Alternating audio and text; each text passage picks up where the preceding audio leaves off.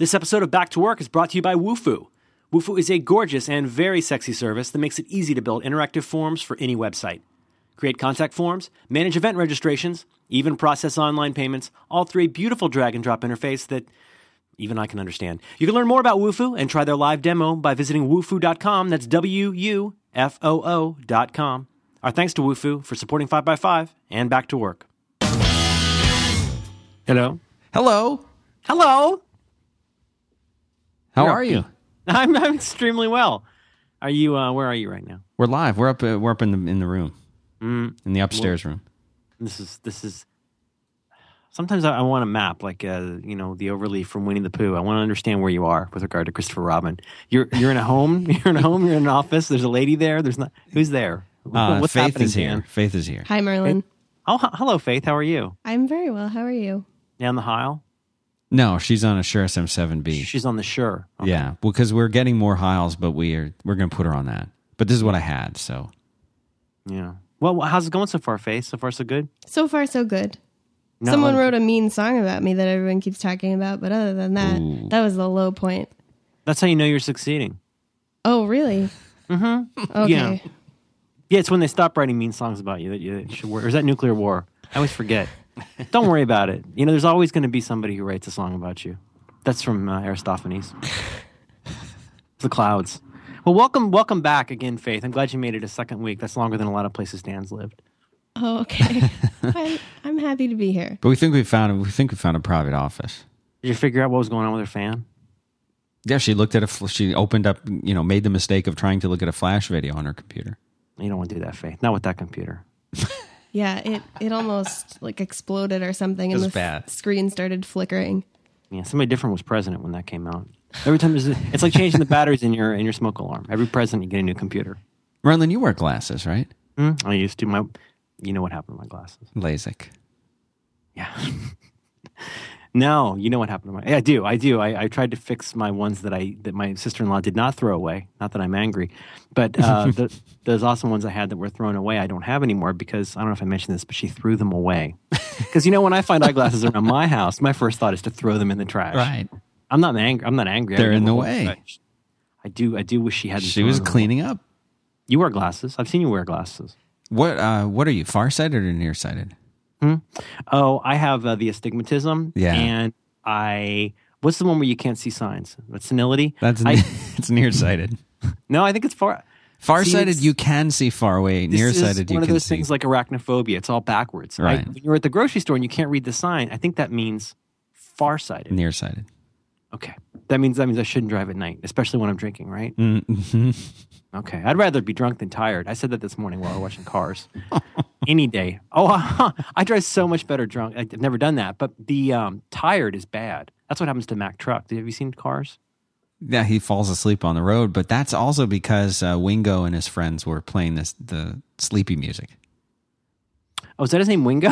Wing, Wingo, names? yeah, Wingo is the one with the green, the big green No, I spoiler. understand. They were the little rap gang, and he played Kenny G for him. Yeah. Wow, you're Dan. So far, it's my least favorite Cars movie, or my least favorite Pixar movie. Really? Yeah, yeah. And you know the guy from Bottle Rocket? He goes out of the back of the car. I can't see very well, and at night I really notice it. And now I got to tell you, man, in like the last year, I really, really, really notice the eyesight is going. No. Now, what about you? What's your prescription? Um, astigmatic in both eyes, worse in the left eye, nearsighted. Really? Yeah. What's your What's your prescription? Uh, 120 over 60. That's pretty good. Resting, resting. You've, you've cut down on your salt. hmm That's pretty good. Hmm. Hmm. I always thought of you as more of like a snot rod fan than a Wingo fan. Hmm. I've watched it three times, and I like it less every time. That's Really? not- I've seen not- it probably with the boy a hundred times. I, you know, I knew the second we, let's say, bought it, I knew that I was going to regret it. Let's let's say I knew, I knew. I Chris. Harry. I knew immediately. I knew immediately that it was a terrible idea. yeah. You could tell from the beginning with that that that fakey like Sheryl Crow auto tune song at the beginning. That's no, you've got a friend in me, if I could say. I see. I like the song. Might be a little bit smarter than I am. Begin strong too. Baby, none of them I love you. I know every word. I can even do that Sarah McLachlan ah, thing. I can do it all. when somebody loves you. This is good stuff. This is gold. Are we ready to start the show? I thought we had. Yeah. I was 20. Big week. 2070, I want to say, last I checked. My hand to God, though, I just put on my glasses that my mo- my sister in law didn't throw away. I'm not angry; she didn't throw them away. Without the necessary means. I put the the ones that are just broken but not thrown away. I put those on. Useless. It was like looking through wax paper. Nothing. I don't know if you've ever looked through wax paper, Dan, but it's not. It does not correct your vision. Now, astigmatism means we've got roly, oval-sized eyes. Is that right? I think that's right. Yeah. We have normal. We have normal, not normal eye shape. Is that correct? Correct. Okay. And then I kept going to this lady, and she just kept saying, like, you look at the computer too much. And I was like, I, I'm not sure that's a solution. That's barely a diagnosis. Those are just words. What am I supposed to do? okay. Ah, okay. All right. I'll tell you, I'll work on my illuminated texts that I can sell to people. That'll be useful. Good week. It's been a big week. How about you? Good week over there? How's your private office? My private office is, is, is good. Um, Still have that boot on the desk? let me check. I've been listening to Wu Tang all morning, so I'm, I'm kind of screwed up in the head. I've, I've been bringing the mother effing ruckus all morning, by which I mean sitting here and typing. So it's good. My private office is good. I made. Um, I, I got to go get my tea, but um, I'm doing good. I mean, you might, you're in a weird place right now, Dan Benjamin, because on the one hand, things are in its way settling down, and Yeah. yet, and yet, Mm-hmm. yeah, we got to talk. I got a whole thing I got to talk to you. I want to hear it. But um, so uh, the, for this week, I don't have I don't have a lot prepared because I realized it's not as good when I prepare. So When you pre- when you prepare and you have like I've noticed there's two different kinds of preparation that you do. It seems like is that what you noticed? this is one of the things I've noticed. The, the example here's what I'm talking about. The the shows where you prepare and you have sort of an outline or notes or certain things that like topics you want to hit. Uh, I almost imagine like you're up there with a PowerPoint presentation in a conference room. Let's talk to the presentation. Um, and and then there's the shows where it's clear that you have a couple points and you just sort of free flow around them, like uh, like Eminem. I like those. Those are my favorites. Wow. Is that what it's called? Free form when they rap? Yeah, they call it free flowing. Free flow? Mm-hmm. Yeah, you got to bring bring the ruckus, protect your neck, uh, chess boxing. So these are all things to keep in mind. You know, um, So what did, what did you have in mind today? like like the dungeon dragon. Um, you know what? Now I'm I'm just really, to be honest, I'm just so angry. I'm not sure I can go on. Uh, that was- freestyle. freestyle. That's That was, I think you would need a second left hand to deliver both of those compliments. The compliment. Thank you, Dan. I really appreciate it. It was very nice of you to say. I think my favorite episodes are, are with you are the ones where You're going to say something mean now. No, I'm not. Never mind. You know what? I'm going to go to my good place. Uh, I, try not to prepare, but then I feel like I owe it to the kids to prepare. But then it just goes on for an hour and a half. We don't really say anything. I can't tell. I can't tell. I got an email from a friend of mine today who's really, really important. It's important to me that he like the things that I do. And he was like, you know, the show was really odd at first, but but now you talked about fear and it was really good. And I got to tell you, everybody else is always saying, oh, I only really like the first five episodes, and the rest are just a lot of blah blah blah. So I don't even know what to do. Any, Dan, I feel I feel I feel like a bull between arches, as Morrissey would say. I don't know which way to turn. What do you think we should do?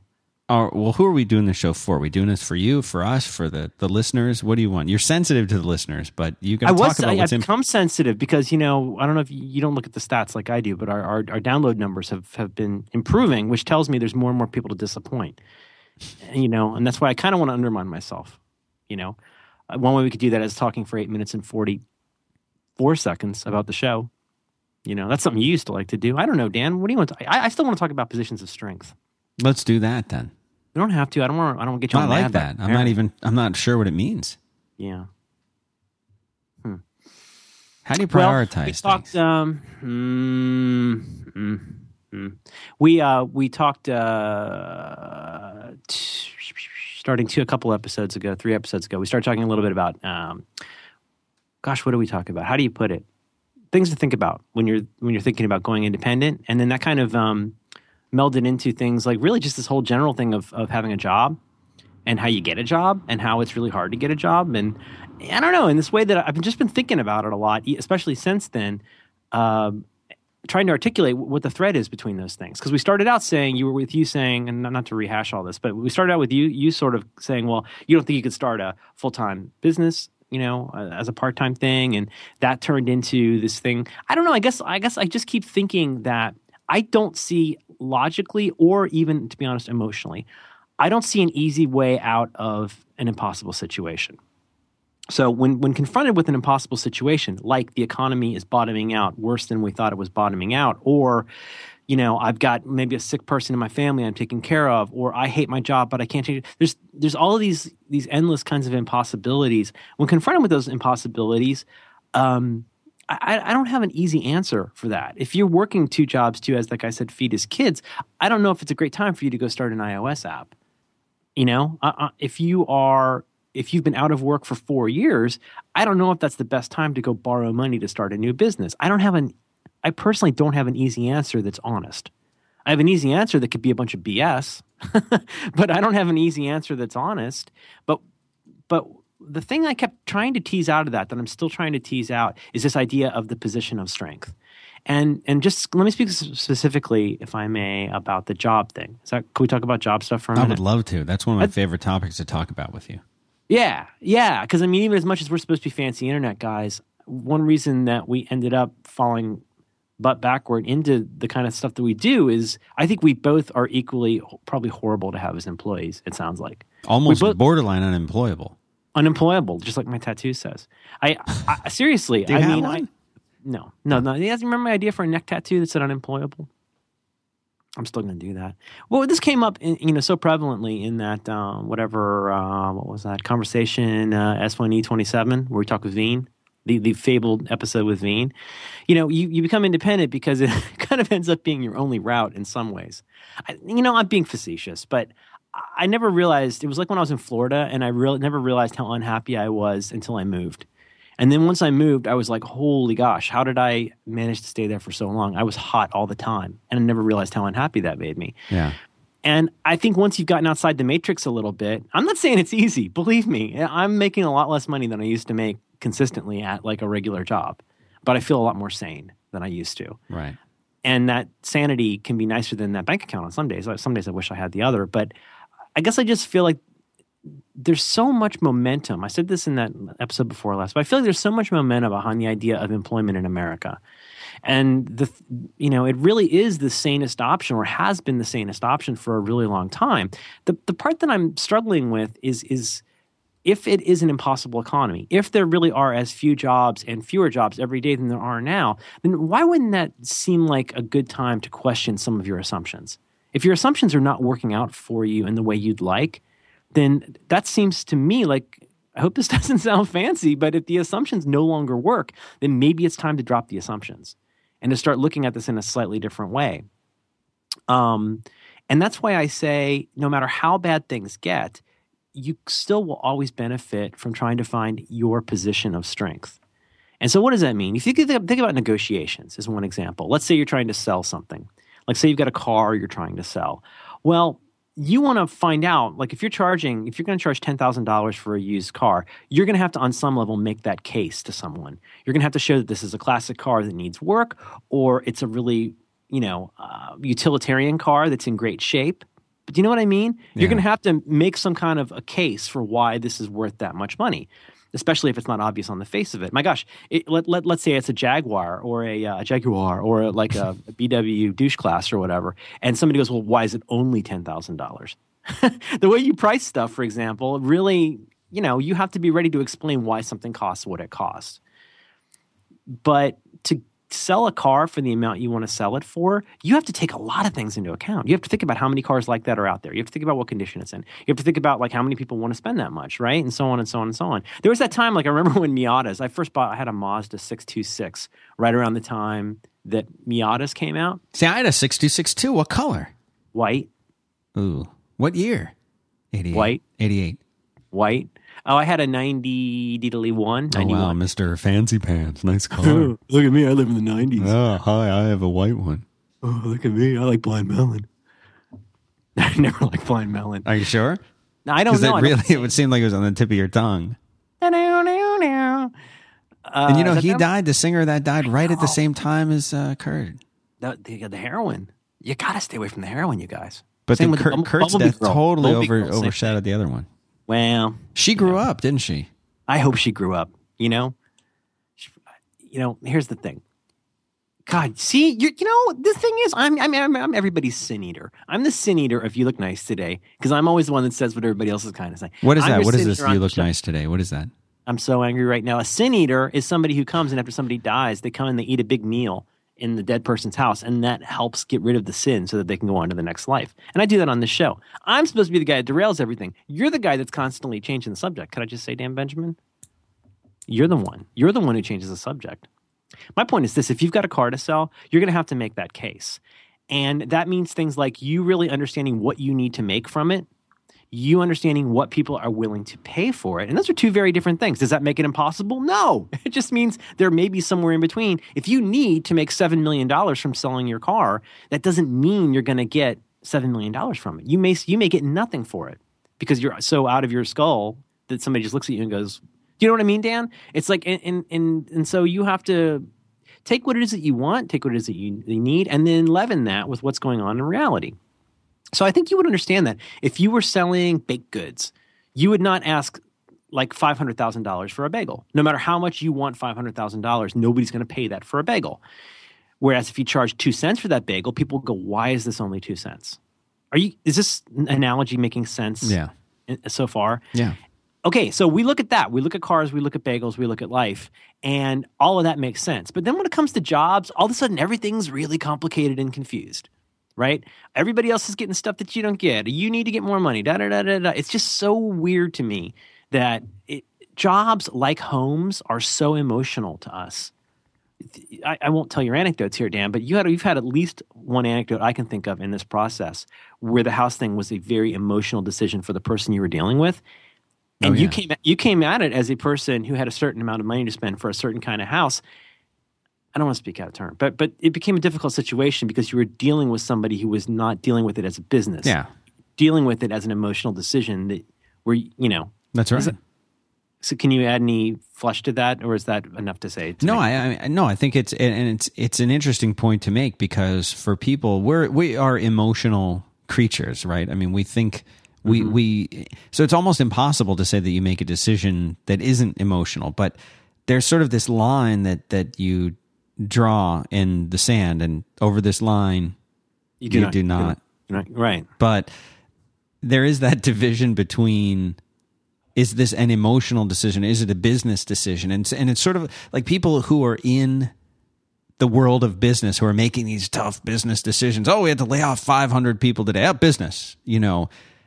I mean i know that's not where you're going with it but when you're in that situation and you're dealing with somebody who is trying to make an emotional decision and you're trying to make a business decision you run into trouble It's those true. two don't line up right Well, it's it, no, no, it's absolutely true. I wrote that post on 43 folders uh, a few months ago out of kind of frustration with stuff that is probably apparent on this show, which is I get really frustrated sometimes in dealing with business stuff.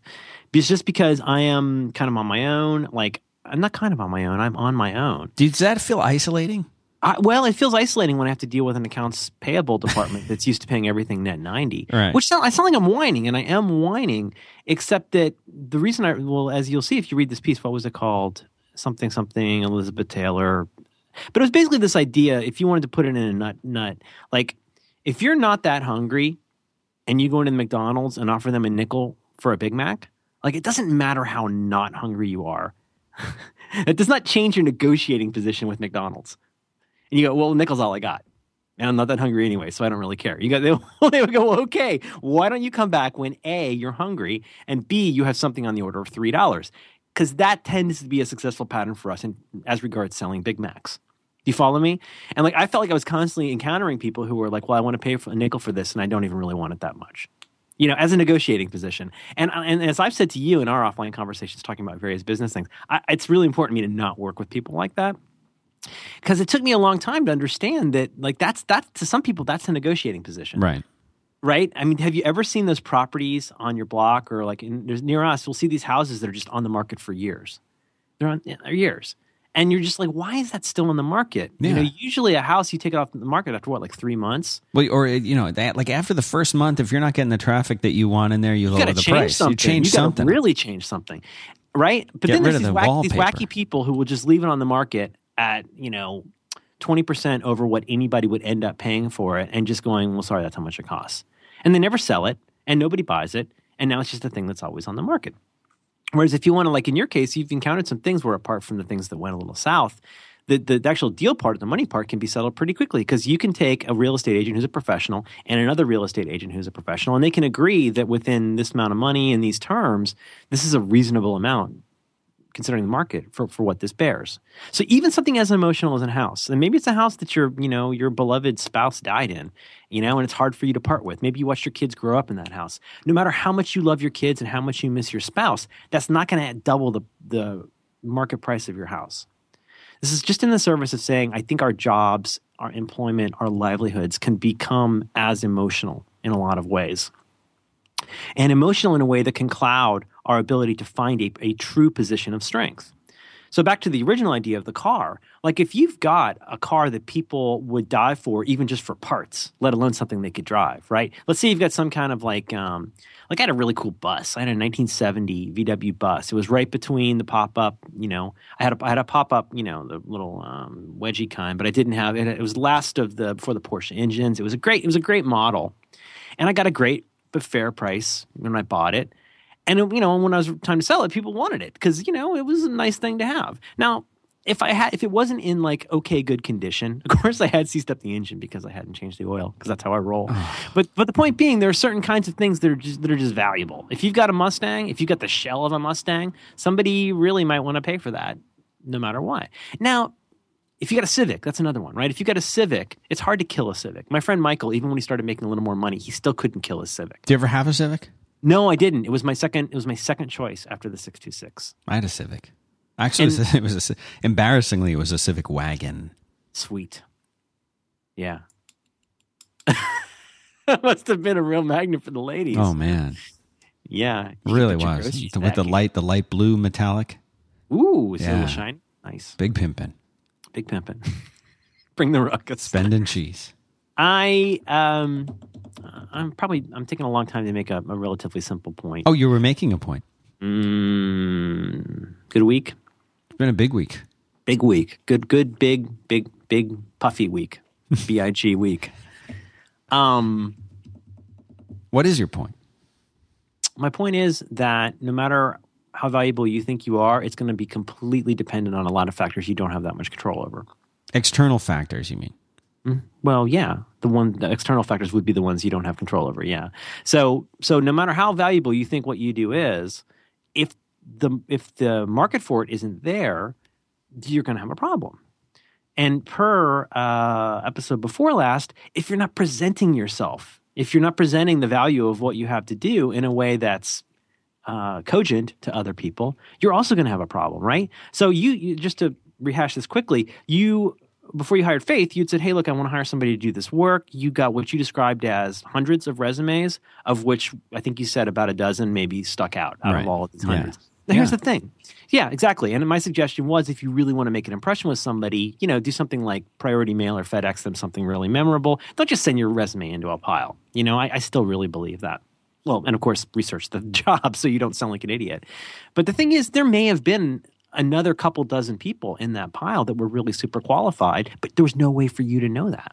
There was no way for you to find out because they had such a generic resume that they just threw in a pile that they're, you know, let me, let me put it this way. Maybe there was something in there that made them a little more of a classic car than they realized maybe they were they lived near Austin and hadn't thought to really highlight that. Mm-hmm. Maybe maybe maybe it said Texas on the resume, but you didn't recognize that as being a, a bedroom community of Austin. Um, maybe something like maybe it was could have been somebody from Florida. It could have been somebody that went to your college. Do you know what I mean? There's a million little things that if they had not tried to make that connection by researching and learning about you, they might have been Buddhists. They might have done something not to suck up, but to go like, okay, we have a connection that should put me in front of these other people. We already, I would be a good match for you because I know that there are things that we have in common that you don't know yet. Is this making sense? Makes sense to me. Okay, so in the same way that if you said, "Hey, I've got a used car and it's fifty thousand dollars," Well, you're going to have to really tell people a lot more about what what what make and model of car that is. So you got to sell it. You got to sell it. That's what you're saying. You do, which sounds so stupid. Why are we still talking about this? Well, why why is it hard to understand why the job market is hard? Because it's flooded with people who may have some fairly similar skills, have some fairly similar presentation styles, and there's you know, if you haven't found your way, so- a way to distinguish yourself inside of that pile, then why is that confusing? If Well, you, just said put- you said before that somebody should send an oil painting or something like that. well, that was kind of a joke. No, but, but I mean, that's pretty a- serious. it's- I'm pretty serious. if they if, if somebody had done that, you're you're Basically, what we said definitely was basically send something to you via something other than an electronic pile of crap to Right. get your attention and say, I really want this job, and here is something to demonstrate that. It shows shows knowledge of what you do. And you know, but I, I guess there's a couple things I want to get to here uh, uh, in all of this ranting, which is first of all that there's more to it than how good you are at what you do. That there is the market factor, and there's the fact that just because you think it's obvious may not be that obvious to somebody else.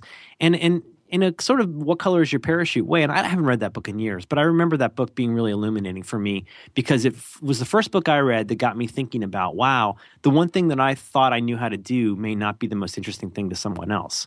Like I'm going to have to present a faceted version of myself you know, to sort of even find out what people are interested in. Yeah. And I'm going to have to learn about fields that are orthogonal to what I do in order to potentially get a job that might be better than the one I think I want. I don't know if it's, it's good, any good now. It's a book that used to be revised every year, and I, I liked it a lot. I thought it was a really good book. Um, so so the distinguishing yourself part is hard, but then the the market thing is hard. I'm not sure what part B is, except to say the position of strength part. If your position of strength is that your car is a Mustang, that's a great place to start. But now you're going to have to go out and find out how many other Mustangs there are. Well, you know what? I have a Mustang with a pony interior. It's not, it's pretty, if you want, I don't know if it's a 64 and a half or 65. Uh, but if you, I have something here that not a lot of people have anymore. And so it's scarce, right? Now, if you don't mention that in your ad because you didn't even know it was valuable, well, then you shouldn't be surprised that people don't want to pay. And obviously, when they show up there and you don't know that Pony, Pony, I don't know if that's still the case. It used to be a really nice to get the car, the uh, little horses running across the seat. It's pretty sweet. the 64 has the hexagonal grill, I believe, and the 65 has the uh, vertical and horizontal. This is the single thing I know about motor vehicles. That's it. That and motorcycles are dumb. That's the only two things I know. That's all I know. But how do you do that for yourself? How do you find that position of strength? How do you realize what the thing is that somebody else wants? Now, I'm going to tell you a funny anecdote. Um, a couple episodes ago, I mentioned that person I'd been talking to a few weeks ago about like don't look for jobs. right. I ran into her the other day. and she's from um, I think she's from Austria. And she's like, She's like, thanks a lot. I'm homeless now. she's like, I think she's from Austria. She's like, I heard you were speaking about me on your show. I was like, um, nice. yeah, I, I did, I did. I was speaking about you, know, yeah, but I was like, it was an affectionate way. I was like, you know, and so you know, we ended up we ended up talking about all this a little bit more, and I, just because I said it to her, I think I'll say it to you guys too. I, I think the, there's some practical components to, to, to what I described. And in her case, what I had said was, I don't think your best bet is chasing Craigslist and chasing and chasing ads. We have since gotten a lot of follow up from people that I think is super interesting, including people who say things like, well, you know, a lot of places have to advertise every job, so don't assume that it's a bad job. Um, that essentially that ads are not a dead end. To which my rejoinder would be that may be the case, but I still think the signal to noise ratio in something like Craigslist or ads is not in your favor. Not least because there's already thousands and thousands of other people that are already trying to get that job, whether or not it's even a good job. Does that make sense, Dan? yes. so the position of strength part, what I said to her was, I was like, you're, delightful. I was like, you're you're really cool. You're really smart. She has a really good heart. She wants to work at like a nonprofit. She's doing all this really great stuff. And I was like, you know, so you understand you have a lot against you in some ways, not because you're nice, but because there are a lot of people who want those kinds of jobs, especially in San Francisco. And they're very accustomed to not getting a lot of dough for that. I said, but at the same time, I think that advice is truer than ever that you have to figure out when you go and you do these interviews, you will start getting a sense of what people think of you, how they think you'd fit in, how the interview went, and you can sort of adjust your approach as you go along. But the thing I said to her was like, "I- this is a tech company thing. This may not, I don't know, I can't speak for other kinds of companies, but in my experience, especially in a rapidly growing company, they're hiring, they're hiring for talent not for a position. Sometimes they're hiring for a position. But I think if in most tech companies anyway, if they run into somebody who's obviously extremely talented and let's be honest, more talented than the other a lot of the other people that are on the team, and especially if they can get them for roughly the same money, don't you think that person's pretty likely to get hired at some point? More so than somebody who fits the job but kind of sucks. Dan? I think it's all about enthusiasm. But do- does that point make sense though? It does, but- but, is, uh, here's if you what I- walk in. Go ahead. Go ahead. I'm just I'm just gonna say for for me, as somebody who's hired a lot of people over the years, would well let me let me turn this around and ask you a question for you. Would you rather hire somebody who was very enthusiastic and very interested, or somebody who had a whole series of qualifications and it seemed like old hat to them? It depends on uh, the position and the. You see where I'm going with that? I do. I got a comma. Um, it depends on the position and the state of the company, but almost, I would say, eighty percent of the time, the former.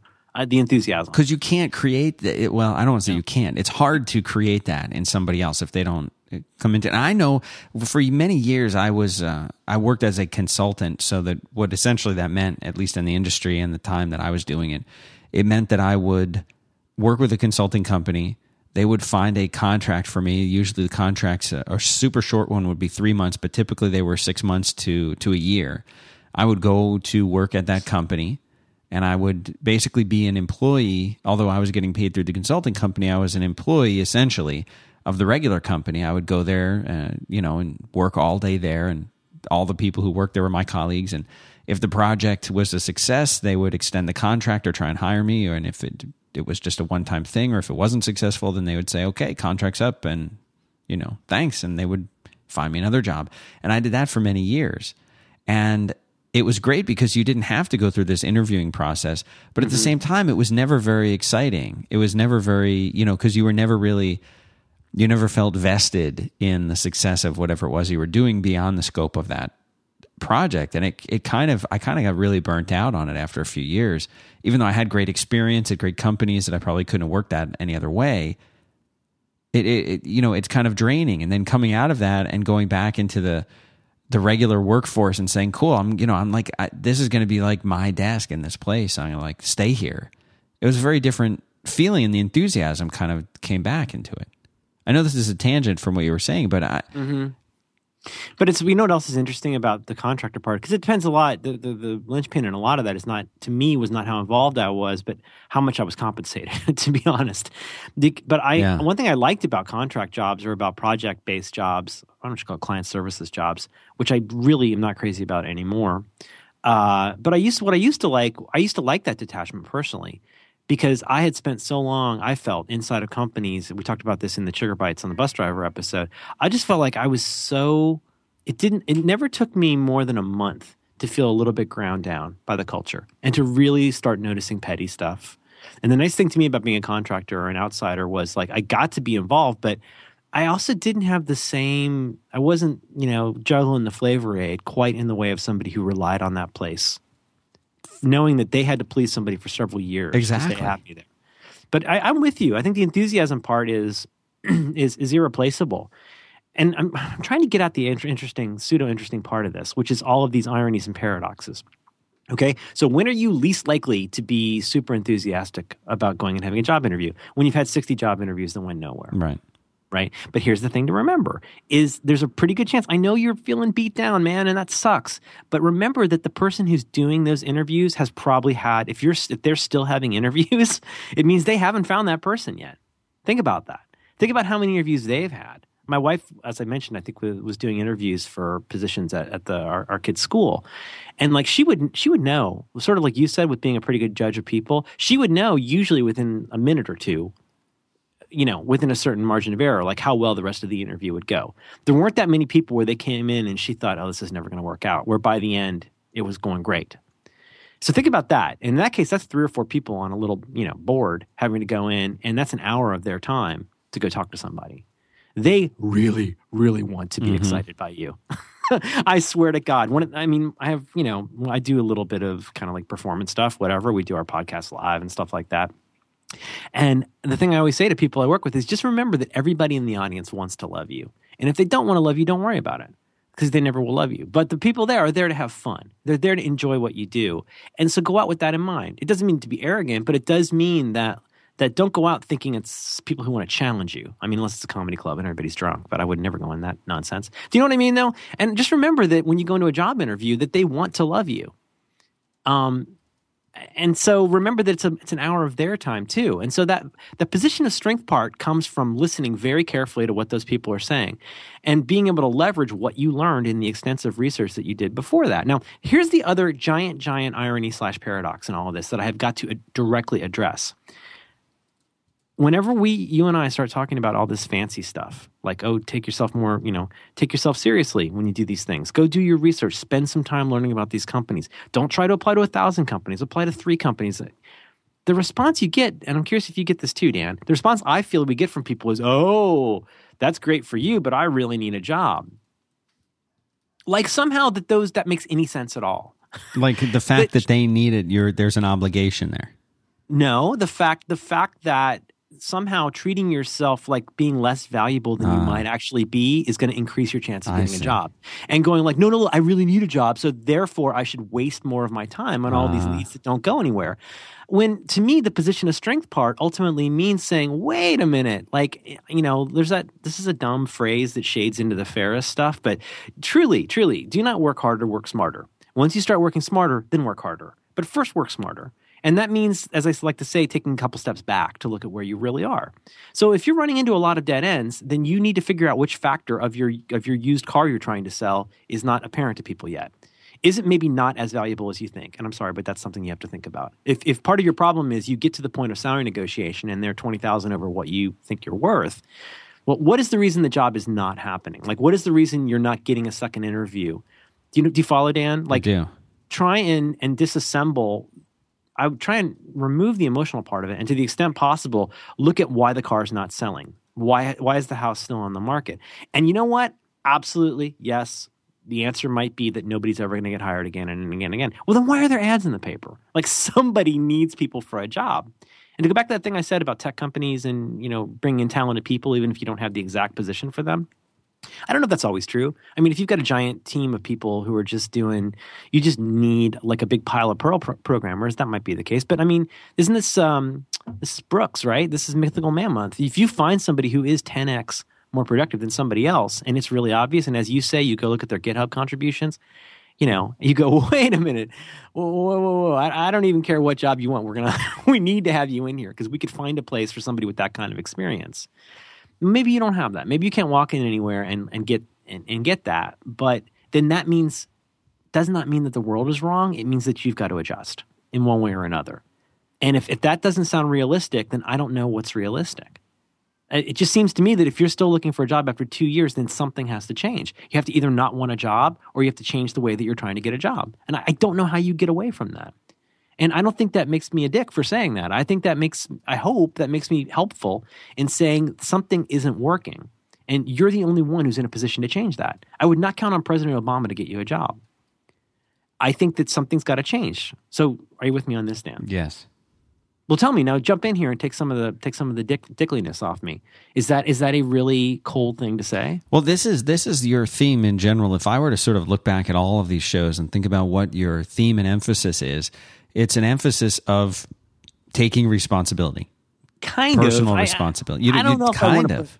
Well, I, kind I, of. I, would never phrase it in that way personally, just because I don't think I'm that responsible of a person. I, I would put it slightly. Well, I don't interrupt you, but I would put it slightly differently, which is. But no, I hear, I hear whether you mean it or not. Yeah. I hear this. It's you're you're responsible for your own actions. You're responsible in one way or another for your own situation. I'm not saying full 100 percent responsibility for everything that that you are as a as a sum total of human being in this certain life. I'm not saying that.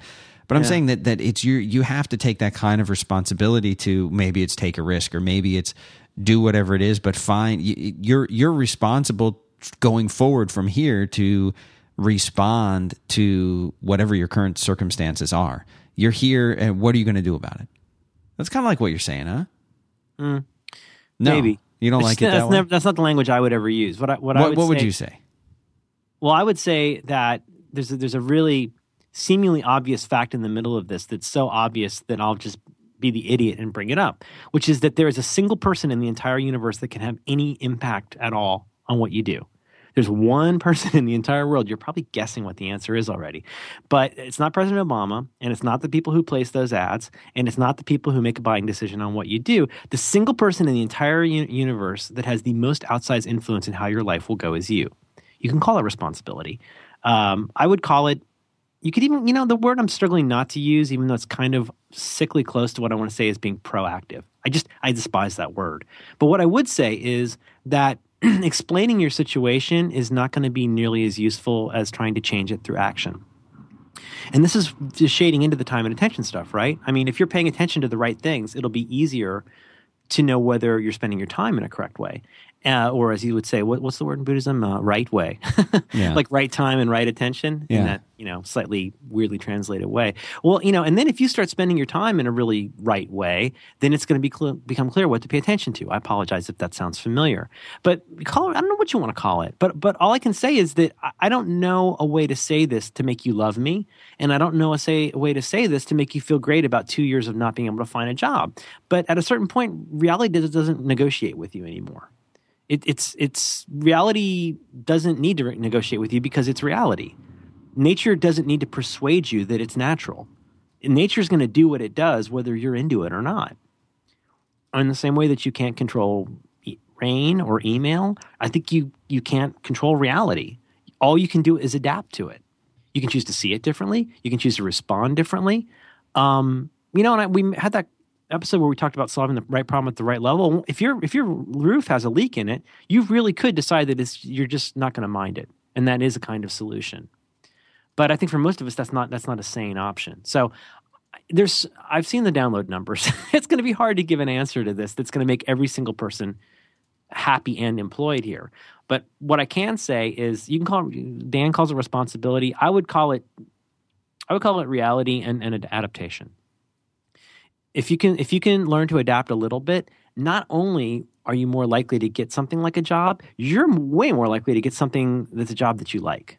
I, I really believe that. And and for the people who are out there sad sacking themselves about how that's fine for me or whatever well i'm not the one that can change anything for you you know? And no matter how harsh the reality is you're the only one who can decide to make a, a change a correction to the course that takes you someplace more interesting Yeah. right? There's no there's no advice that i can decant for you that's gonna that's gonna make that work. And there's no advice that either of us could give to everybody that's that's going to be helpful. And that's i have to be honest with you that's something i increasingly struggle with with the show is i, I really as much as i may seem like some dick who just talks a lot i genuinely want to help you guys to the extent that i can. I just don't know what to say that's going to help everybody. What i do know helps everybody including me is to not get so caught up in my own model for why things are the way they are that I stop taking in the useful new information that could tell me that that model's not correct. I was on a pod last thing for this round, maybe. Yeah. Before you respond, but I I was on a podcast, really good podcast the other day called the Marketplace of Ideas. My friend Colin does. It's really good, and I've, I said on the show, Dan, that next that, that your pipeline interview with me and Colin's interview with me from a couple years ago are my two favorite interviews ever. But um, he's just a really smart guy. And and we you know we, we got to talking about all this stuff and you know he's a fan of the show so you know he's kind of familiar with this stuff. Um and just trying to get our head around the the complexity of of of how this is kind of so different for all of us. We're generationally we're, we're all in a really different place than our parents and our grandparents you know? They made it through the depression. They made it through the the world wars. And now we all find ourselves kind of wandering around going well you know how is this all going to shake out and how am i going to you know keep it keep it afloat um and i i guess hmm i'm really hesitant to say anything Why? point. i don't know um i just i don't i don't i don't want to i don't want to put somebody off doing doing something that they feel like they need to do to keep things afloat i don't want to feel like i'm trying to sell them some kind of non-existent dream Mm. but I also don't want to crush uh, the the very small amount of self esteem they might have. Here's a weird question. hey, I'll come, let's come back to the Colin thing. But yeah, go ahead. Okay, here's here's a weird question though. Yeah, Is is it possible? This is going to sound really like really horrible, but I'll say it anyway. Is it it- don't don't we need certain? Gosh, this sounds bad. I'm just like hearing myself say it as I say it. Don't we need people to do some of those jobs that we don't want to do so that we can have our dreams? or can everybody have their dreams? Yeah, and I, I did a bunch you- of do you understand? What I, yeah. Well, so did I. Yeah. Well, I mean, you know what I'm saying? Like, yeah, like, I do. I do. like, I what's do. your res- respond to that, Mister uh, Merlin? Mr. Fancy? Yeah. Yeah, Mr. Well, Fancy Pants, internet guru in the private office in San Francisco, Buddha Yeah, on no, the desk, I'm Mr. Mhm. Mr. Astigmatic guy. Mm. we live not far from uh, the Delta. You know, so The so Missi- one- Mississippi Delta was shining like a national guitar. the um, there's an area, this very hot area east of here, where I think they call it the salad bowl. It's it's basically where a huge amount of produce is grown, and a lot of people picking that produce, you know, didn't go to Berkeley. Let's put it that way. It's a lot of people who are here illegally in the U.S. and uh, illegally by you know the terms of the federal government. But the thing is, they're picking strawberries and lettuce and doing a lot of like really literally backbreaking labor to keep produce inexpensive produce coming to your plate. And what's funny is the, um, I don't you know we try to avoid political stuff on the show, but you know when when the strongly anti-immigrant uh, politicians talk about this stuff, they talk about it as if to say, well, gosh, these people come, these people come here and they take all these jobs, and well, of course, the jobs that they're taking are the jobs Americans don't want, or they, they the jobs Americans don't think are, are worth the money is the irony of that. And if we did ship back all of these all of these leeches who are breaking their back for three dollars an hour or whatever it is, well, your trips to Whole Food would get even more expensive very, very quickly. I'm sure it's fair trade kale. Sorry, sorry, Michael Pollan, but you know, um, uh, Dan, I don't, I don't have a, I don't have a, I don't have a brilliant thing to say here, except all I can, all I can do is, is observe something in the generic that I've observed in the generic a hundred times, which is that things are really not only different, but they're continuing to change really, really quickly, and and the the kind of the kind of confidence that we could have. Well, one anecdote that I mentioned talking to Colin, speaking of Mustangs, is my friend uh, Grant Balfour's dad graduated from college in 1965, and he went into a Ford dealership and showed them his diploma and drove off the lot in a Mustang because that's what you could do in 1965 with a college degree. Amazing. Um, I I don't think I've ever mentioned that on here, No. but I mean, talk about good credit, you know. yeah, yeah. But I mean, think about that on a lot of levels.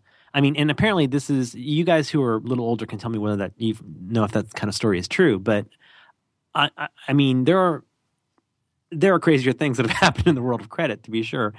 Um, but the the the the pace of change um, in technology. Let me go a little generic for a minute. I mean, part of my thesis in all of this, you know, um, the the basic back to work stuff of you know efficiency, productivity, what have you. My basic thesis of a lot of that is is the technology has accelerated a lot more quickly than the culture that supports it. I'm not saying it's always been that way. Certainly, there for you know hundreds of years, the technology has leapt in a way the culture didn't keep up with. There's always going to be these kinds of uh, what do they call it? Um, folk demons they call it. Go wiki uh, folk demons. But it's this you know suddenly we find a, a person or a group to blame for all of our problems when there's this thing that we don't understand. And that could be a witch hunt or it could be you know pogroms going after jews or whatever it is. We find somebody you know to blame for all that stuff because it's hard for that culture to keep up. Um, but I think the other pace of change is, is not just simply that stuff, but all that technology means that, that jobs are changing very rapidly, right? I mean, I walk by the CVS downtown and I see all these these drugstore workers picketing because CVS is a non-union place in a very union state in a very union town, and I feel bad for them because I'm not really sure what kind of future you have being a unionized drugstore worker. I'm, I'm not. I don't have. That's not a value statement, but I'm Yeah. just saying that those folks are really trying, for their own reasons, are really clinging to something where I think the trend line is not great. The time that they're spending standing in front of the store with a sign. Understand, I'm a flaming liberal. They're standing in front of the store with a sign in the middle of the business day in the financial district, trying to make a case that they're being treated unfairly. And I'm just saying, like you lived in Florida, That's that's true. it's um that's you know there's a lot of ways in which that's been harmful to Florida to not have something like that. What I'm trying to say is if you look at the trend line, the moving average for that kind of thing, the technology and the culture for what you do is not supporting that. Inside that that store, it's all self checkout now. So not only are they trying to get non-existent jobs as like checkout people, but there's like you know, my library. Went, my kid and I went to the library last night and checked out a bunch of books without having to talk to anybody. You know, is that bad for library workers? Well, sure. The end of Buggy Whips was probably bad for the salesman of the month at the Buggy Whip store. Like he was probably pretty bummed But if but if he picketed for for cars to no longer be made so that he could continue being salesman of the month, he might have been better trying to hone his skills at learning about these new Model Ts that people were buying. Right?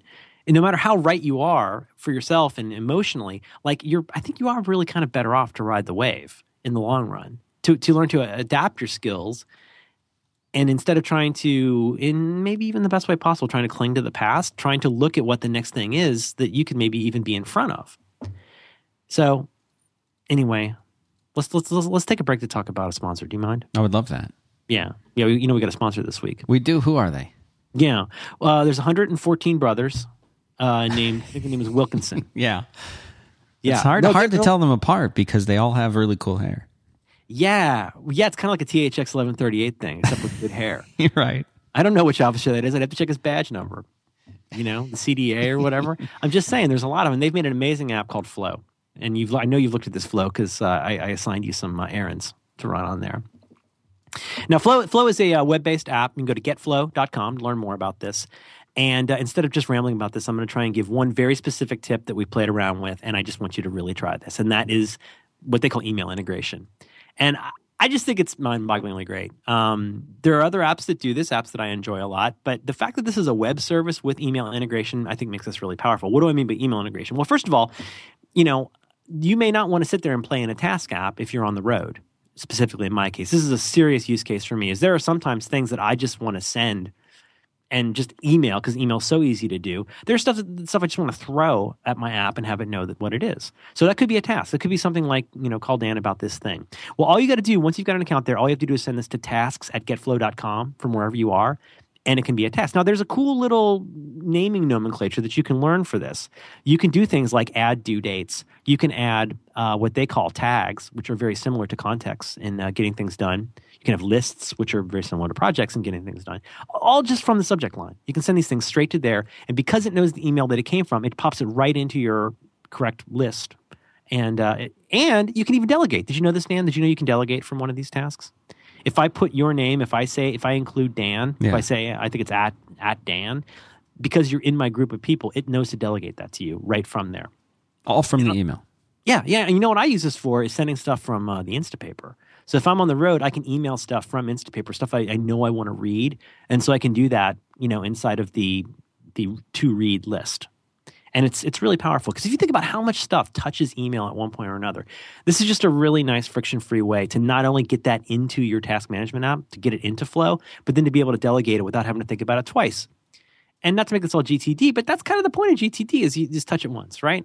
You process it once and then you do it. You don't have to keep if you if you're thinking about it, as David Allen says, it's not getting done. Right. And so um, I think it's a great app to look at. You can go to getflow.com and uh, check it out. Uh, it's I, I I like it a lot. And you know what? I didn't tell you this, Dan. They, this is not what they told us to say. I think we should start using using this for, for the show. I think we, We should should. start using this as our thing for when I'm assigning you work.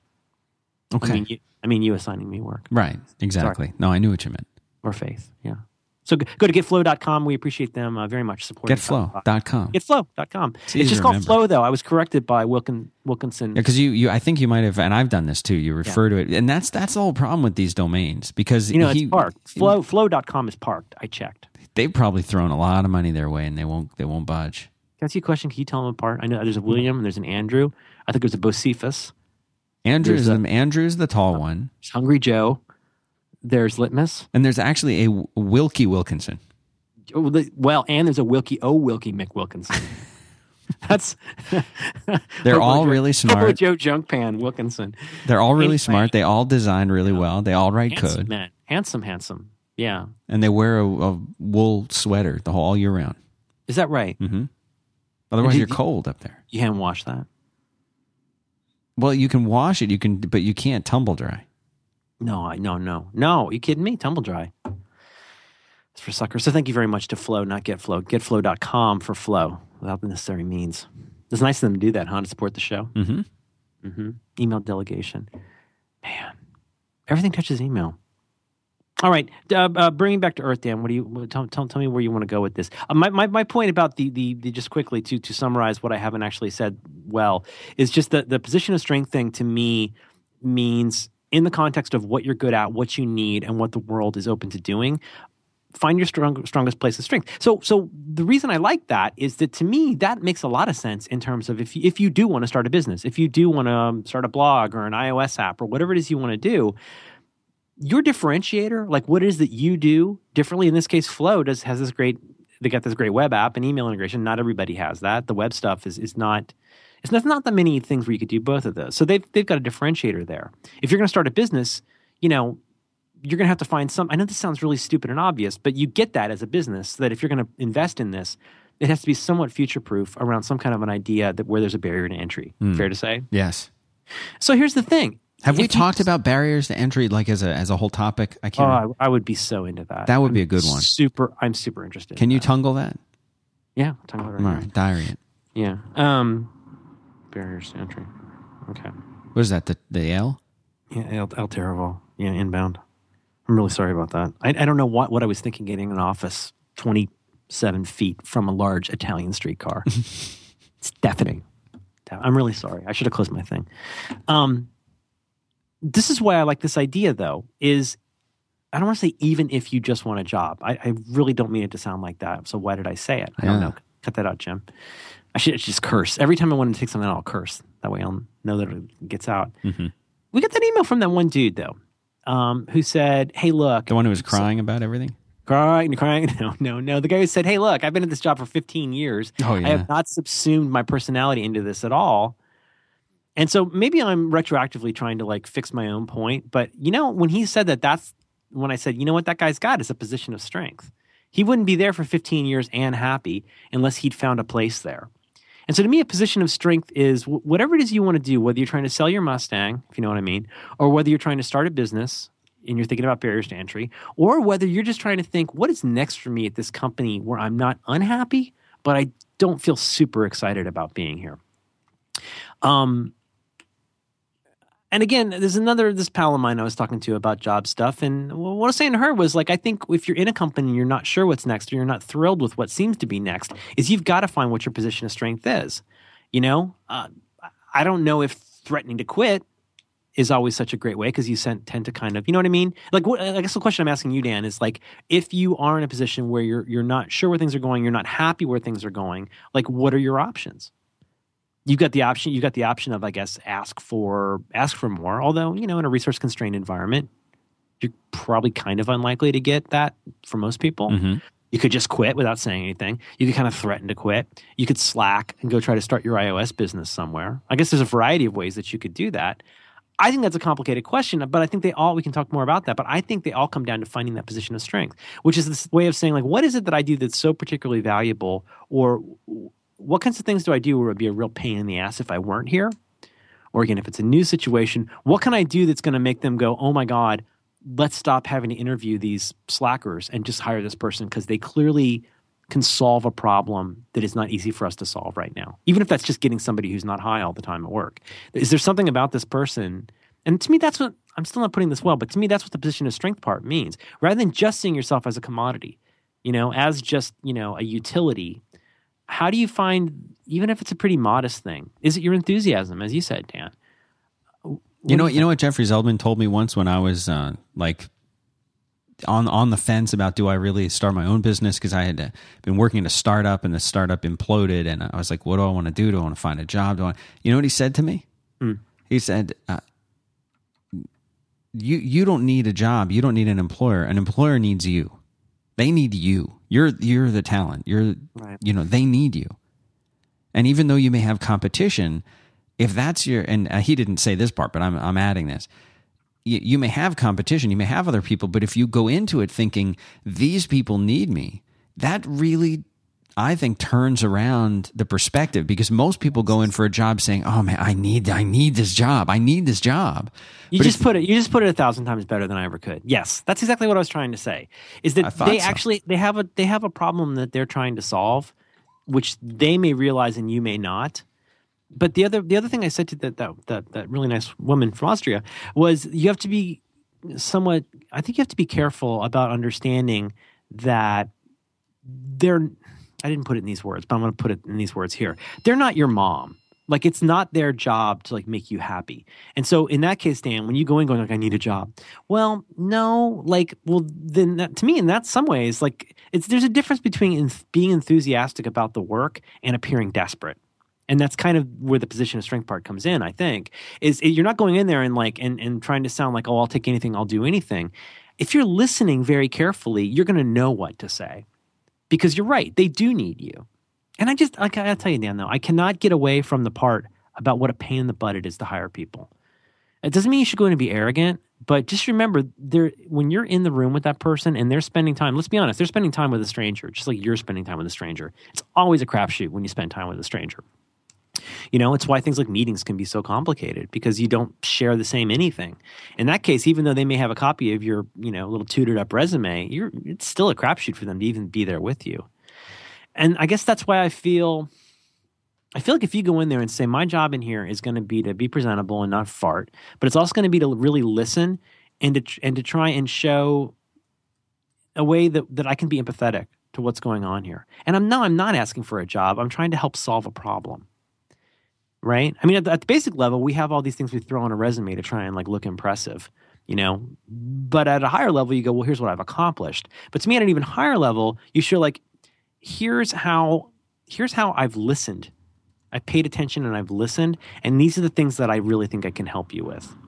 To me, that's where you go the extra mile. That's a really good point. The other thing Zeldman said, I, I DM'd him about this. I haven't been able to find this. He had a great quote a few years ago. Chat room, if you could find this, it would be awesome. But it was something like, all my job security comes out of the fact that I'm un- unemployed. I thought that was something like that, mm. but it was it was a terrific quote that having to do with you know doing client services and being freelance. Yeah, yeah. I thought that was so interesting. You know, everybody acts like being on your own is this great guarantee of success. Well, no, for me that means I'm having job interviews constantly. Yeah, and you and people often say, "Oh, I'd love to be my own boss," but if you're doing any kind of services work, and even if you're not, even if you're making an iOS app in a lot of ways, I mean, any of the any of the examples that we've talked about of with the sort of the independent title around them, most of them you you you don't you go from a situation where you might have one boss to right. having uh, one boss every week or a different boss uh, multiple times a week. I mean, you know, it, it this fantasy of being independent or working for yourself or being your own boss. There's there are very very few businesses where you truly are your own boss in the way that people oh, say gosh. when they mean that, right? Totally. And and it's almost like you see I, I, keep on wikipedia sometimes or in new magazines i'll see the names of these people this cat d person with the tattoos. Like i never i cat, never heard Kat Von D. Okay.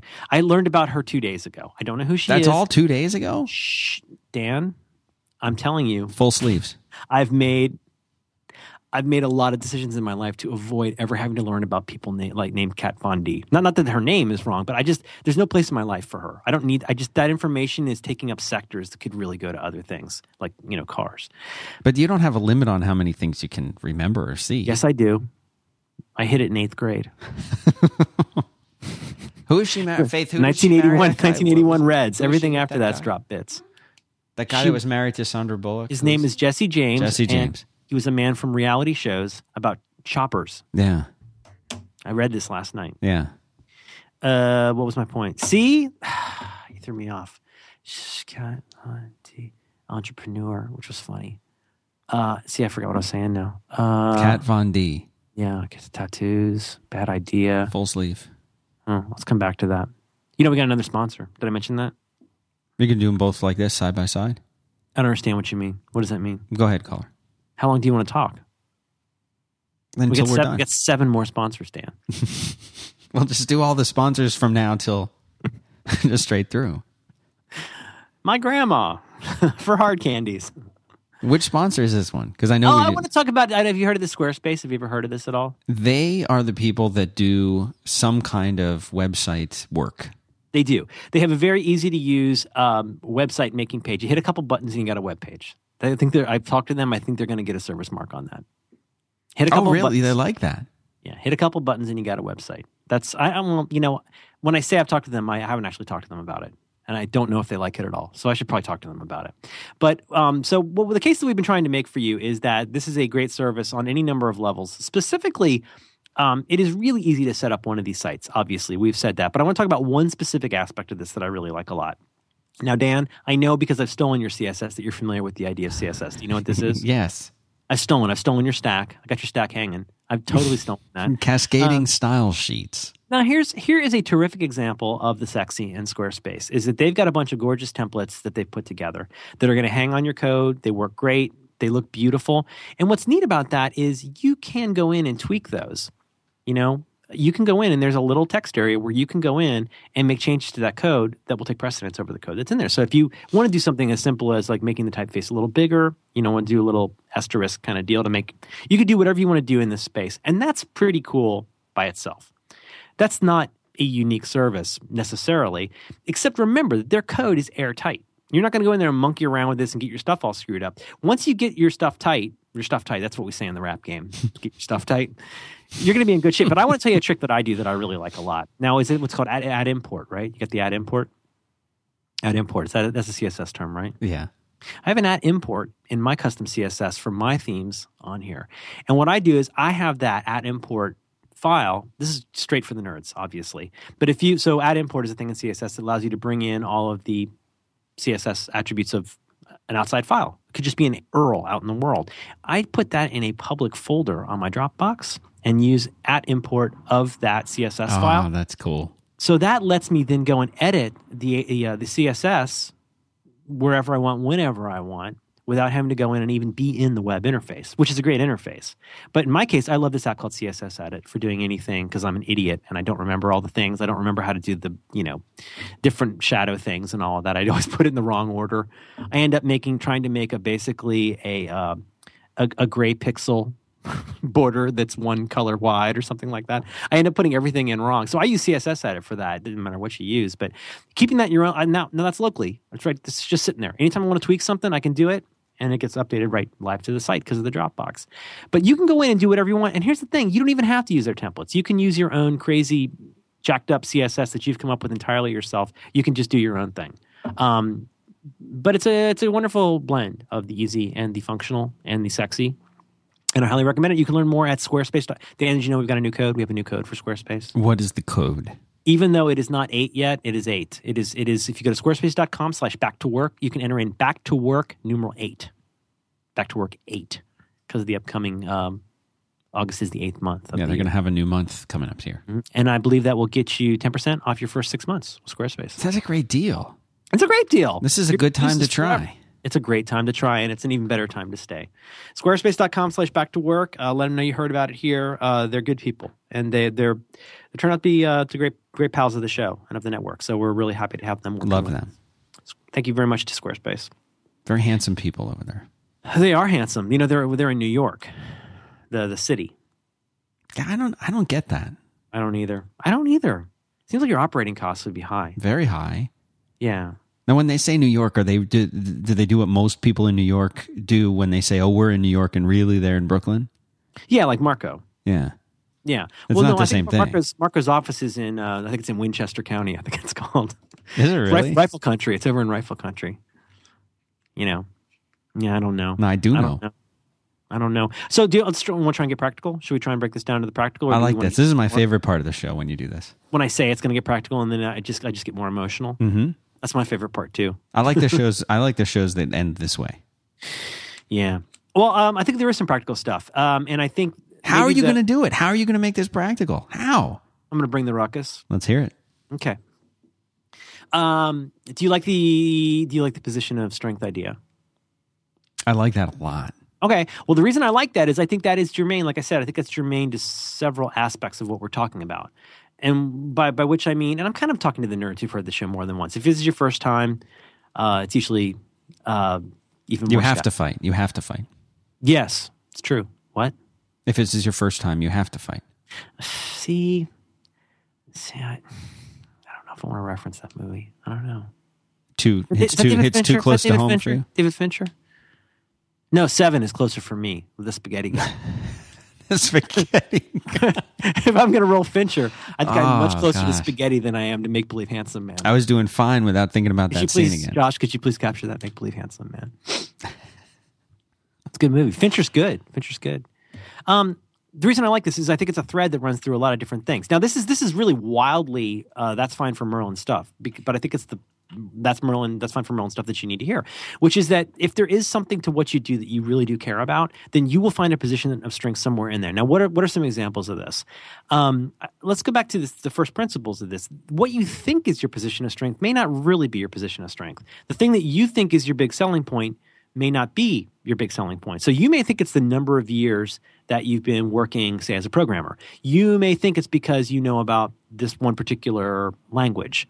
Um, what are other examples of that, Dan? Like, what are things that people commonly think of as things that will get them a job? Experience. Experience. Good. A good suit. Do you wear a suit? Would you wear a suit to a job interview? I I would, of course. Hmm. Of I think course. always wear always wear a long sleeve shirt. I think it's important to tell people. Well, like you don't want to be Sipowicz and have the short sleeve shirt with the tie under the long, uh, uh, under the sport coat. Yeah, you don't want to look like um, you don't want to look like like a NASA guy. I mean, the NASA guys were the NASA guys. We don't need more of their short short sleeve shirts and ties, office space kind of thing. Um, I guess I guess I'm I'm just thinking though, and maybe the nerd stuff is a bad example because those are folks who do think about their job a lot. But one thing is when you leave a job for whatever reason, whether you got fired or whether you chose to leave, like the chances are something not only will change but really should change right? There's there's if you were really happy there you'd still be there. If they were really happy with you you'd still be there. Something changed. Um, it might have been there's just no more money for your position. It might be that they found somebody you know what happens a lot that sucks you certainly know if you're in your 40s or 50s is in a way that's very difficult to adjudicate you'll lose somebody who's making a lot of dough to bring in two people who are new. You know what i mean? Yeah. like a, have you seen that happen? Like where you've got a senior person in a job that's making you know n thousand dollars a year and they'll bring in two people at one sixth of n or something like that.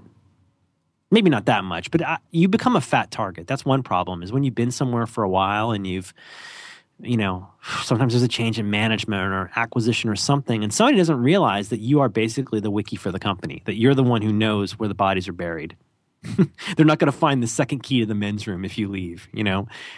Um so when I think when you leave somewhere, it's worth thinking about like why that change happened. There, and, and and when I say that, I mean that not that's not to say that it's your fault that you don't have that job anymore. It might just be the way stuff goes. But consider it an opportunity for repotting, right? It's consider it an opportunity to really do try or do something different. Now here's what's neat. Now if the job market really sucks, you really can try and go get interviews with lots of different places. And if it's bad enough that you really think you won't get a job, well, the opportunity might be to go and try on some different things when you go interview in different places. You might want to test out some concepts. If you've got a hypothesis about why the job market is the way it is, you might want to go try and test that in interviews. Do you know what I mean, Dan? I do know what you mean. Tell me what I mean. You mean that if if you have a theory about the fact that you can have an influence here, that you can actually make a change that goes beyond what you feel are these external factors, mm-hmm. that you should do that. Yeah, this goes back to leverage early. leverage what Yes. you've got in a, in a way that is unexpected. No, that's a good way to put it. One of the things we talked about in some of the early episodes that we parried about was this notion of like, oh, my boss doesn't let me do cool stuff. And I made I tried to make the case that well, maybe it's because you're not really very good at cool stuff. Maybe it's because you haven't made anything cool yet, right? And I'm not trying to be a karma suck, but in this instance, if you've got some wild idea, like let's say you left or were let go from your last job, and you go, well, their problem is X. The problem with that company is X. Like in my case, I've had a lot of squirrely theories that I've really gotten set straight on. There, there are things I said today that I will be set straight on by next week. Right? I mean, that's the nature of communicating. Is you discover new things. So if you've got some some squirrely theory in your head about why you're worth millions of dollars, you might want to really come right out with that in the interview and say it, especially if you don't think you're going to get the job anyway. You know what I'm saying? I don't know. First of all, is that concept making sense of like understanding that you can be rehearsing like personally okay so here's one tip from the very beginning. I know you really really really want a job but try having your first two or three interviews be someplace where you really don't want the job which sounds like reverse psychology and, and maybe it is but i would go and just try and get even if it's a position that's three levels below whatever just you ever know you know like in the swimming races where, where people before the gun goes off they'll jump in to get wet? This is your chance to jump in the water and get wet and get the shock off. Get the Right, so- shock off. Go off and burn a couple. You know what I mean? Go in and have some interviews at places where you have no intention of actually working. And and it can be really illuminating. First of all, you, you know, you can go in and be nervous with somebody you don't care about. But then eh, maybe you know who knows, you might get the job. but it certainly will let you start rehearsing. And just going into those awful offices with that awful lighting on those awful chairs with those awful broken people, if you do that five times before you have an interview at a place you really, really want, I would argue you will probably do a better job with the one that you really want. You know, you might want to set yourself, if you, if you really are having a hard time, well, I mean, this is not so different than my phone call trick, Dan, but I would try and set a couple days a week where you try and do at least two interviews a day. And if you're lucky enough to be in a city like San Francisco or unlucky enough, maybe those could be, you know, in the same area. But you know, I, I guess I guess I'm just saying that may sound like a waste of time. But if you're not, if you're not, if people aren't rushing to hire you anyway, why don't you work on honing your chops a little bit? You know what I mean? You're going to have to have a lot of not sales before you start making sales as a salesperson. Thinking about that is not making it better.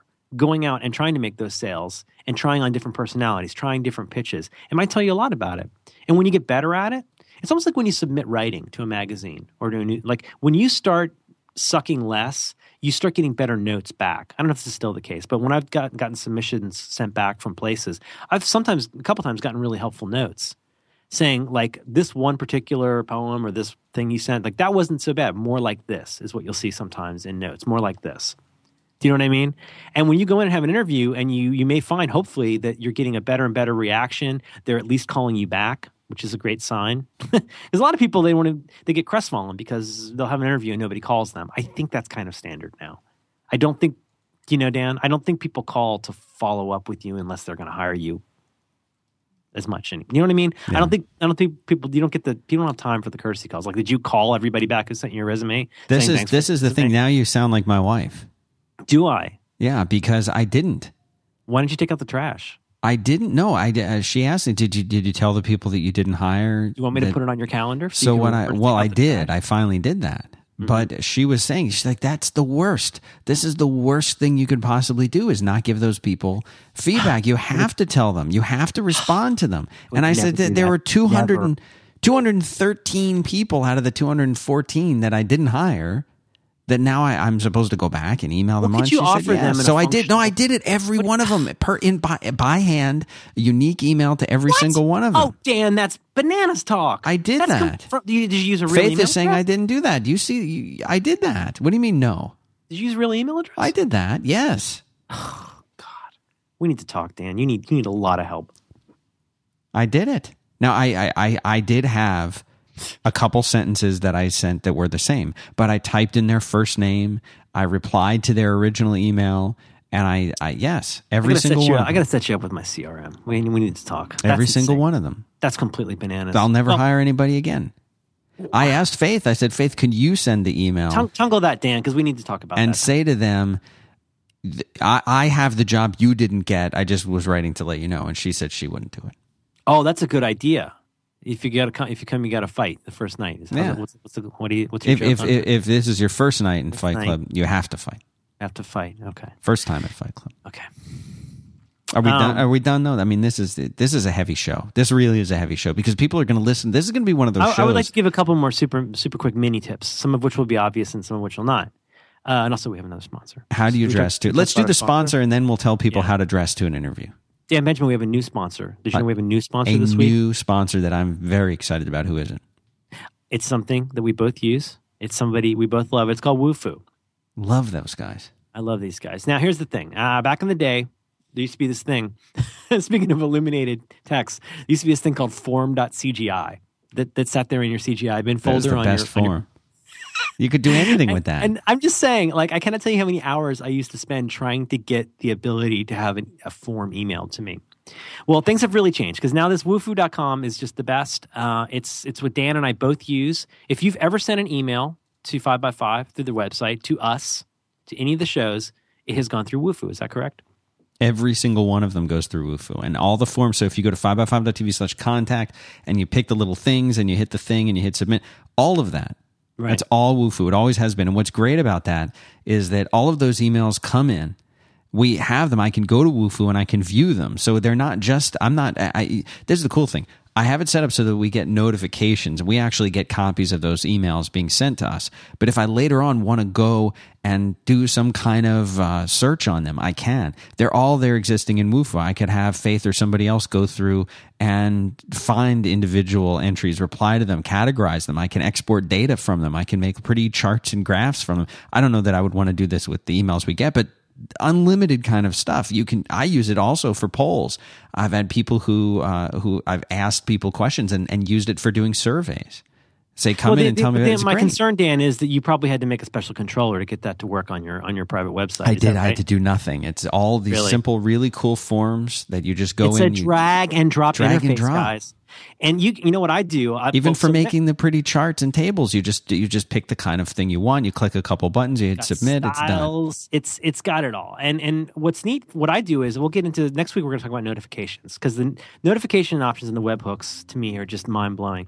But what I do, for example, is like I have hidden fields in mind that can send variables based on what people filled out in the forms. You could have multi-page forms. You can style it. You can move the fields around. I've got hidden fields that'll send stuff to my that will through the webhook send stuff into my CRM telling saying likelihood of like a lead coming through based on certain things that were filled out. I could do all of that right inside here, and it's all drag and drop. And you know me, I'm not bright, right, Dan? You are actually you are Yeah. exceptionally. Hmm? Okay. Uh, I don't think so. Uh, and, and and just judging by a lot of my life, I'm pretty sure that I'm not that smart. Uh, but this is just it's just a breeze to use, and we're thrilled to have them. Uh, once again, I mean, we've been really lucky to go and seek out places that we actually like and use, and we're really excited to have them uh, on board. Love these guys. And uh, it's a, they got a funny name, which is Wufoo. And so you go to W U F O O dot com, and uh, they got a demo that you can play with there. But you'll want to sign up and check it out. Um, it's really sexy, and and to, you know, to just finally to your point, yes, if you're one of those folks who cares about the metrics and all of that, well, the metrics are in there. And as we'll talk more about next week, go if you are a nerd. Just go play around. Trust me. The way that this can talk to lots of services, including um, several people who sponsored your various shows, Dan, uh, the webhook stuff is mind blowing to basically kind of transliterate? What would you what's the word dan for turning fields into other fields? What do you call that? Transmogrify. oh transmogrification alliteration. Anyway we're super happy to have them. We love them. Uh, wufoo.com thanks for supporting uh, 5by5 and back to work. So specifics. And, and you know what? Let's make this a little specific to getting a job. It might help right? Over. If people are listening to this show with the hope of getting a job out of it, I would be concerned. But yes, let's hear let's hear the tips. what tell me why you say that Well, I, I mean, you know, I just I feel like that's a heavy load to bear. That's a heavy uh heavy Yeah, burden Dan, to shoulder. Remember, I just man, when I got fired from from my job with Dave, the marketing job, I was just so low. I was just like, I'm like, uh, you know. you All right, so you're saying we're going to be a fraud- we're going to be a beacon for people, Mm, well, here's, ray the, of here's, here's here's my idea. Is I just remember feeling like a fraud and feeling like, oh my gosh, I was so cocky when I was there, but Mm. now that I'm not there, every day that goes by, I feel crummier about my possibilities of ever getting anything. All right. So I, I don't want to inspire you because I'm not in the inspiration business. I would like to give you some ideas to, to get a reframe on what you could do. Okay, think n- th- now okay, I'm sold. Go ahead, hit me. Go ahead, caller. so here's your guaranteed way to get a job. First, buy a hammock. No. Whatever you do, if you have a hammock, get rid of it. But um and and I just want to I'm not I haven't like looked for a real jobby job, but I can maybe try to help a little bit with just how I deal with client type people. And I think I think one of the things to keep in mind is remembering if you did get now of course the big difference here is that you're going to be in most cases you're going to be going to other people and asking them for something let's let's let's just start by remembering that you're asking somebody for something even if you're the most talented person in the world even if you're like the, the ceo of several.coms and you're a serial entrepreneur you're still essentially going to somebody and asking for something so just bear in mind that when you do that it really does help to not just pretend to offer it as a useful thing but to really literally figure out figure out before you even go to somebody figure out what you can do to sort of help them. So think about when you when you when you have that job, when you had that job before, when you have had jobs in the past. Think about the annoying guy who comes in and just kind of like doesn't really ask you to do anything.